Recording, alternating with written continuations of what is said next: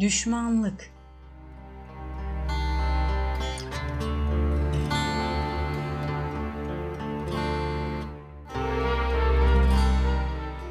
Düşmanlık da diğerleri gibi kötü bir ahlaktır. Bu çekişme ve cidalden daha tehlikeli bir huydur. Çekişme, karşısındaki insanın konuşmasındaki bir yanlışlık ve eksikliği ortaya çıkararak onu küçük düşürmeye çalışmaktır. Bundaki tek maksat karşısındakini küçük düşürmek ve kendini üstün göstermektir. Cidal, kendi görüşlerini açıklamak ve yerleştirmekten ibarettir. Husumet yani düşmanca mücadele ise herhangi bir malı ya da hakkı almak için sözünde inatla ısrar etmektir. Bu inat bazen daha başlangıçta, bazen de karşısındakinin tutum ve davranışından sonra olur. Çekişme ise ancak daha önce geçen söz üzerinde olur. Hazreti Ayşe Resulullah Efendimizin şöyle buyurduğunu nakleder.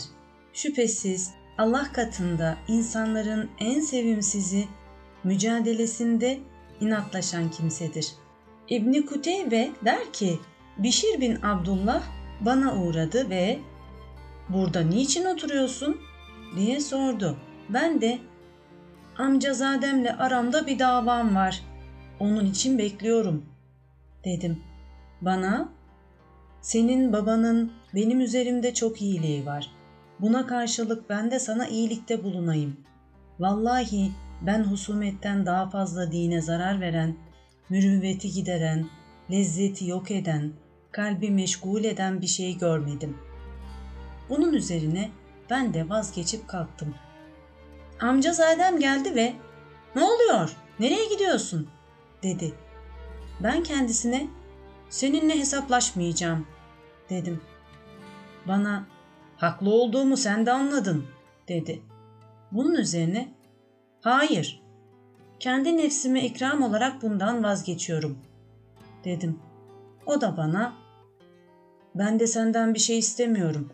Bana bir vereceğin varsa senin olsun.'' dedi.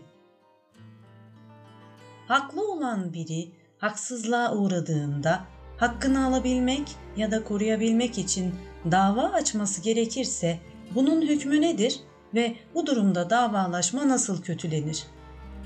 Şunu bil ki davalaşmanın kötülüğü batıl ve haksız şekilde veya bilgisizce yapıldığı zamandır. Bu da hakkın hangi tarafta olduğunu bilmeden hangi taraf olursa olsun davayı üzerine alan avukatın durumu gibidir.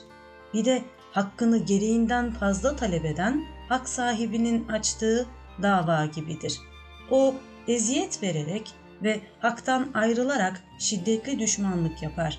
Ayrıca hakkı ortaya çıkarmak ve bir ihtiyacı karşılamak gibi bir maksadı olmaksızın hasmına eziyet verici kelimelerle konuşanlar da bu hükmün kapsamına girer. Aynı zamanda inadına onu kahretmek ve kırmak için hasmını davaya sürükler.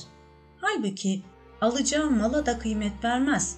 Ancak bundan gayesi yalnızca zahmet vermektir. İnsanlardan bazıları da bunu açıkça itiraf eder ve şöyle der. Benim maksadım ancak ona inat ve onun belini kırmak içindir. Yoksa ben ondan şu malı alacak olsam muhakkak ki onu bir kuyuya atar ve hiç kıymet vermem. İşte bu kişinin düşmanlıkta ısrar etmesidir. Hakikaten kötülenmiş olan husumet budur. Yoksa şiddetli düşmanlık, israf, inat ve eziyet gibi kötü bir maksadı olmaksızın bir mazlumun meşru yolla hakkını araması ve davada bulunması haram değildir. Ancak iyisi mümkün olduğu kadar bunu da terk etmektir. Çünkü karşılıklı hak davasında bulunurken dili ölçülü tutmak pek güçtür. Husumet göğsü alevlendirir, öfkeyi kabartır. Öfke kabardığı zaman insan asıl konuyu unutur. Geriye çekişenler arasında kin kalır. Hatta öyle olur ki her biri diğerinin üzüntüsüne sevinir, sevincine üzülür. Dilde çekiştiği insanın onurunu kırmada açılır. Ağza gelen her şeyi söyler. Biriyle çekişen kimse bu tehlikelerle karşı karşıyadır. Böyle bir kişinin içine düşeceği en basit durum kalbinin vesveselerle karışmasıdır. Hatta namazında dahi hasmını mağlup etmenin yollarını araştırır.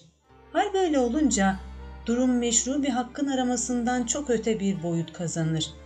İşin sonu olmadık noktalara gider. Bunun için çekişmeyi terk etmek daha hayırlıdır. Görüldüğü gibi çekişerek hak aramak her kötülüğün başıdır. Münakaşa ve mücadele böyledir. Zaruret olmadıkça bu kapılar açılmamalıdır. Zaruret olduğu zamansa dili ve kalbi husumetin doğuracağı neticelerden korumalıdır. Fakat bu gerçekten zordur. Sadece hakkını elde etmek için karşı tarafla çekişen kimse haddi aşmazsa günahtan emin olur. Onun bu davalaşması kötülenmez. Ancak yanında bulunan şey ona yeter ve aslında bu davaya ihtiyacı yoksa kendisi için daha hayırlı olanı terk etmiş olur. Fakat günahkar olmaz. İnsan haklı da olsa biriyle davalaşma, mücadele ve münakaşaya girince en azından tatlı sözle konuşmayı ve bu sayede alacağı sevabı kaybeder. Bu kimsenin göreceği zararın en küçüğü de budur. Tatlı sözün en basiti, çekiştiği insana onunla aynı kanaatte olduğunu söylemektir.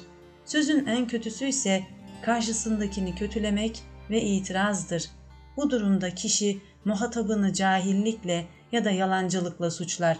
Hiç şüphesiz başkasıyla mücadele ve münakaşa eden, onunla hesaplaşmaya giren kimse onu ya cahillikle suçlar ya da yalanlar. Tatlı söz ve yemek yedirmek sizi cennete koyar buyurulmuştur. Hazreti Ömer demiştir ki iyilik yapmak kolay bir şeydir. O güler yüz ve yumuşak sözdür. Hikmet ehlinden biri de şöyle demiştir. Yumuşak konuşmak insanın içinde yerleşen kin ve nefreti temizler. Güzel konuşmanın fazileti insanı husumetten, münakaşadan, mücadeleden, inatçılıktan alıkoyar. Çünkü bunlar kaba, ürkütücü, kalbi kıran, yaşayışı zorlaştıran, öfkeyi alevlendiren ve göğsü daraltan konuşmalardır. Allah Teala'dan ihsan ve ikramıyla yardımını istiyoruz. Kimseye düşmanlık beslemeyerek rahmet ayının bir damlasını daha teneffüs edebilmek temennisiyle.